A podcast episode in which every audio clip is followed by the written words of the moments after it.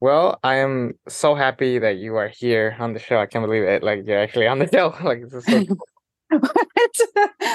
Thank you for having me. My goodness. And I've been a huge fan of your work, so this is like a big thing for me. So like, like Whoa. I'm really thankful to be here right now. wow. My goodness. I'm honored, really. I'm re- I really love what you're doing with with your podcast. Um, just spotlighting and shining a light on the creatives and the influential people in our community. That's awesome. So thank you.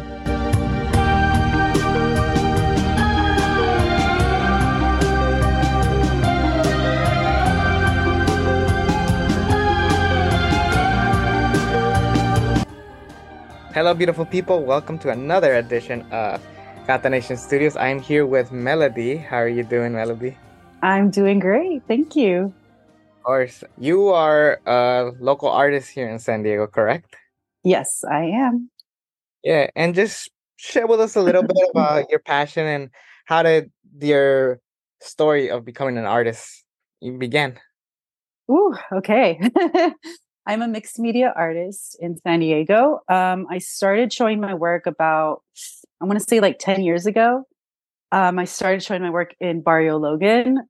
But um, before that, I have always loved art and arts and crafts. And as a child, um, I was always doing something artsy. There was this film when I was uh, maybe like eight or 10 or something like that on the Disney Channel. It's called Vincent and Me. It's a Canadian film. I don't know if anybody out there knows about this film, but it's um, like a 13 year old girl that goes on an adventure um, to uh, Amsterdam. And she has this obsession and this passion for um, Vincent van Gogh. I learned about Vincent van Gogh through that film. After seeing that film, it really just changed my life. I then started to buy those craft paints and construction paper, and I would tape construction paper to the wall and I would like try and paint like Vincent van Gogh. so that's kind of how it started with the painting. I, again, I've loved um, arts and crafts all my life. And in my work, I put a lot of the techniques that I have learned over the years, um, self taught um, techniques with arts and crafts and you know manipulating materials and put it into my artwork i like using unconventional materials like um, dried corn husk uh, eggshells i love using uh, unconventional materials like dried corn husk uh, eggshells book pages sand i mean i love love it all i love materials where they're free. I love free materials. I like making things out of other things. I think it's, um, I love seeing artists create beautiful pieces out of just trash. It's um, one of my favorite things to see in any art piece. Um, and I love, love, love seeing it in museums because I don't think there's enough of that. Um, well, I mean, over the years, it has grown to be a, a popular thing to create, you know, out of recycled materials. But seeing that really, really makes me happy. So not only do you do art, so you also do little crafts and sculptures. Am I correct? Yes. Um, mostly, well, I started doing those when um, you know, I kind of need little pieces to sell because, you know, being an artist isn't that easy. Um, and financially, it's not you know the greatest thing to go into so i would make little things like little uh, peg dolls and um, i'm actually working on right now some smaller pieces um, little sculptures that i made with molds um, these are uh, made with um, hot glue gun or well the hot glue and so again like i i could easily do that with plaster but since I don't have plaster on hand, um, I have lots of glue and glue gun sticks and stuff. So um, I use a lot of things that I have on hand and that I don't have to go out and buy. But of course, you always have to buy, you know, materials here and there. But one of my passions is using what you have. That is a challenge sometimes, but it's it's good. I create um, smaller pieces just for you know, so they're a, a little more affordable and for people to actually have something of mine out there in the world. I like I want to go back to a comment that you said that like you know kind of working with what you got because I actually work yeah. with kids and a lot of them are super artistic and maybe we don't oh. have a good budget for those materials so seeing yes. what the kids can do with even four colors is like beautiful for me.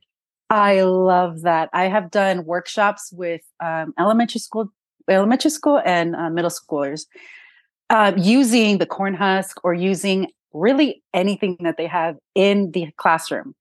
Um, even like the trash, like the wrappers of candy wrappers or whatever, just to see what they can do with unconventional materials. It's a great way to get these kids to open up their minds and use their your, their imagination and work with materials with their hands because a lot of times now you know it's a digital age everybody's on their phone everybody's on their ipads so having workshops like that uh, e- exposing children to materials just weird materials oh i love seeing what they can do with that and i want to learn about some of your favorite pieces that you have done um, over the past uh, couple years to share with us some that stand out to you? My very first piece um, I showed at Border X. It was a Virgen de Guadalupe show. And I created this, like, I had never in my life been in a show. I had never even been to a show at all. So I did not know what to expect. I didn't know that most pieces are on the wall. And in my head, it was like, oh, yeah, I'm going to do a sculpture. so I ended up doing a sculpture with um, the base being a palm tree, not the leaf, but like the stem of the leaf. And then um, I painted a Virgen de Guadalupe on there. And then um, that was the birth of the corn husk flowers that I'm kind of known for. And I think that was what really launched everything for me as um, as an artist it made me feel like i was an artist in that moment very impactful in my life the rest really is history for me it seems to me that you really catch on with like a lot of the latino culture from the virgen de guadalupe i've seen a couple of your work um, with frida i just want to learn a little bit about your background and you know sharing about you know the inspirations to some of this kind of art Sure. Um, I am first generation born here in the United States.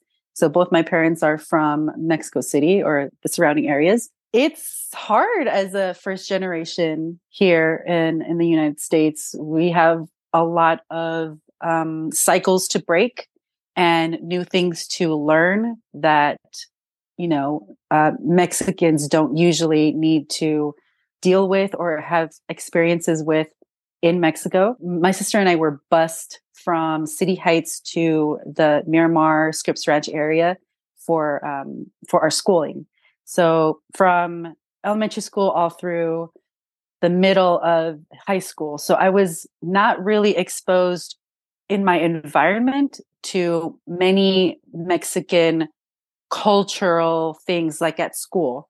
Um, I did have uh, more of a diverse friend group um, like at home but um, it was a lot of white people.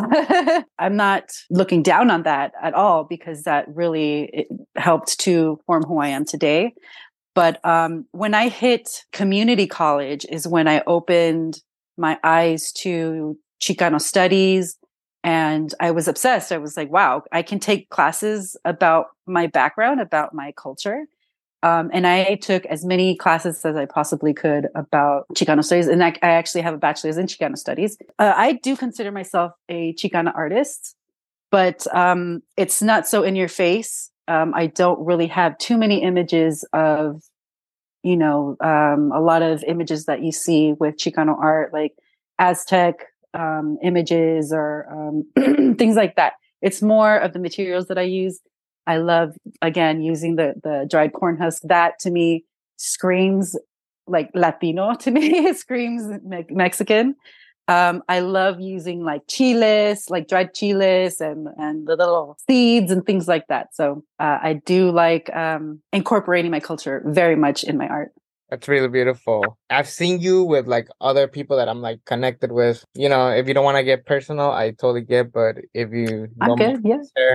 about you know maybe some of the changes that has gone that I, it kind of felt like you wanted a little bit but you're oh i can yeah Well, 10 months ago, I was working on a mural at um, the Teralta Park uh, neighborhood. I'm sorry, Teralta Neighborhood Park mural. I was painting with Jamonic. The sun got in my eyes. And long story short, I had a, it turns out I had a stroke. Um, and trying to figure out why I had this stroke, the doctors found a hole in my heart. Many, many people are born with a hole in their heart, um, but it usually closes as a ch- as a child. Mine didn't close, and with the severe stress that I was going through during that time, it clashed with the hole in my heart, and um, it created this trigger of uh, a stroke on the left side of my head, left back side of my head. It could have been completely worse. I could just easily have died, really but I didn't. I'm here. I'm alive. There was a lot that I had to deal with, with the stresses and the, um, I, I essentially was picked up and taken here to Temecula. I live in Temecula right now with my mom. I lost my um, art studio. I lost where I was living. Um, I really lost myself when I had the stroke. Um, it was difficult and challenging to go from being surrounded with a lot of people around me all the time to being very secluded in my mother's house. I do have family here. I have my mom, my sister, and my nephews, my three nephews, but I don't have anybody that I didn't have anybody that knew me as an artist, knew me as an organizer or a leader in the community. Healing from everything that happened was very difficult mentally and emotionally was draining. Um, but I am where I am now, very happy, very proud of my healing. Uh, it could have been much worse. I have all my uh, the function of all my limbs. I can walk and talk and, you know, work uh, well. So I'm very, very, very fortunate and very grateful that it wasn't worse. But um, it has been and still continues to be a challenge to work in San Diego, but work remotely in Temecula. It, it is a challenge, and um, I'm working really, really hard right now. One of my main goals is to get back to San Diego. It's um, great an, a great opportunity to experience different things that I never thought that I would experience, and um, I'm really grateful for that. And that is um, I'm very thankful that you shared. Um, um, yes. I want to ask you something that you brought up about creating a mural in uh Teralta Park. So, funny story. In mm-hmm. 2021, I'm part of an organization called City Heights Rotaract, and one and we heard about this mural that was supposed to come years ago, and it took a while and we've been volunteering for the past two years to clean up the park to make sure that this goes to park. So it's kind of a small world. It's like wow, like we could yeah, time ago. That's crazy. Yes, um, I came onto the project in August of last year, 2022. Um, it was what six years in the making, I think. So many things, so many obstacles for that mural to come come about um, the one of the last things was the um, main artist got sick and he wasn't able to finish the the the mural, and so they hired me and uh, to finish it. Uh, it's a 270 foot mural, very very long, a lot a lot of work. When I had my stroke, uh, it was October 3rd so between the end of August to October 3rd, there wasn't, uh, I mean, we, we worked on it a lot, but it wasn't uh, where we wanted it to be. But when I had my stroke, I had to stop. I had to stop for a month. Um, and I, I worked really, really, really hard within myself to get back to the mural because I was not going to just leave it at all. I refused to leave it because not only was this mural just having one thing after another after another to not get finished. But for me, it was very, very important because we had a contract and because, um, well, it's for my community, my community of City Heights.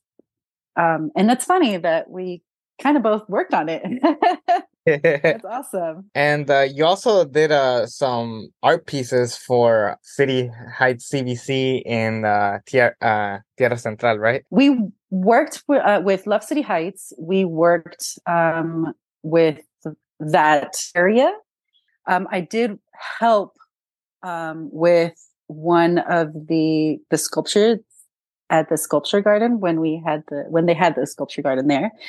Um, but I think that was when uh, like beginning of 2020, and I had the intention of creating one myself. For whatever reason, it just didn't. It didn't come. It didn't come out. I, I had uh, this huge idea uh, to honor Vincent Van Gogh actually in the sculpture, and I actually still have a lot of the, the elements and uh, of the sculpture that I had planned here in this house. But um, yeah, I, I I haven't actually worked directly with the CDC yet, but through through Love City Heights we have. This podcast is gonna be up um August thirtieth. I want to know if there's anything that's gonna be uh, out on the lookout for September, October. I already confirmed you for November. yes. yes. Uh, let's see. Honestly, after Sunday, which is going to be my uh, partly a solo show, uh, kind of a retrospective um, take on, you know, the last year, going to have quite a few pieces that uh, are older from 2019, from 2016 that I have kind of manipulated into 2023. Um, just like I have transformed over those years, my these pieces have transformed as well. So um, after Sunday, I'm kind of open. I mean, yes, I have um, the San Diego Latino Film Festival, which I'm a part of, which I have been a part of for like six years, helping to organize the Arte Latino portion of the festival. And, um, but besides that, and a few projects here and there, um, I'm really open. I'm specifically open for any opportunities for my art and for experiences, really, just uh, art related experiences and life experiences. Be on the lookout for new art. Uh, I am focused on sharing more of the process of my art and um, sharing more of my art in general, since I'm really bad at that and not so great at social media. But I'm also looking to collaborate with other creatives on different projects and in different um, areas of creativity of of art in general, uh, film from film to you know um, anything really. Before we go, I want to know if you can give any advice to any artists listening right now. Um, want to give out? Wow. Uh, don't take things so personal. I have had very challenging experiences with taking things personal um, over the years with my art, but letting things go has helped in the last year so much. That uh, communication is key when you're collaborating with others, um, and be yourself don't be afraid to be yourself. Accepting yourself is the very first thing that you should work to do. Um, I didn't get to work on myself and accept myself until quite recently, actually. When I started to accept myself, the doors opened tremendously for me in, in the art community. So yeah, be yourself. Thank you so much, Melody. And that's an advice that I will take for myself because uh, I really do need it. Again, this was a very helpful podcast. Your story really shined, and I cannot wait for people to hear it. Thank you so, so much. Again, I greatly admire what you're doing with your podcast.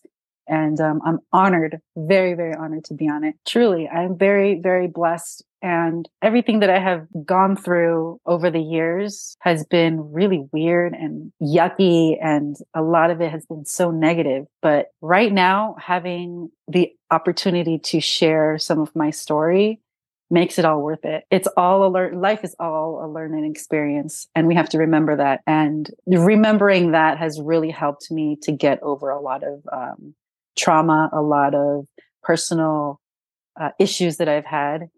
And um, we all have, you know, mental health issues, and art is an amazing way to help process, reflect, learn from, and get over these very heavy mental health issues. And um, I very much, even if you don't think that you're an artist, just try something.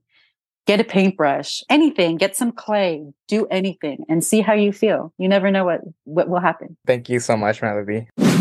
Melody de los Cobos, everybody. This was a true blessing in disguise. Um, I think this was one of the more important podcasts in my personal life. 2023 had its ups and downs, and similar to this story, I was very intrigued and I was very honored to have heard it and learned from it. And Melody, if you're listening, just know that this was a very great podcast, and I cannot wait for people to react and share what you do and just continue to grind. And then, you know, I'm going to be one of your number one supporters. After all, I am like a massive fan. But really, Melody, it was an honor to have you on the show.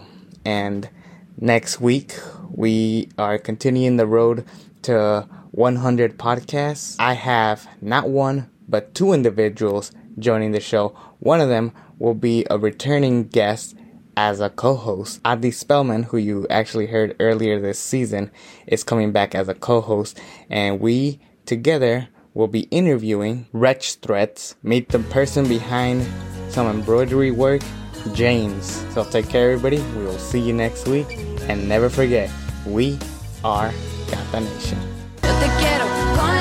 Yo te quiero tal y como estás, no hace falta cambiarte nada. Siento que vuelvo a empezar.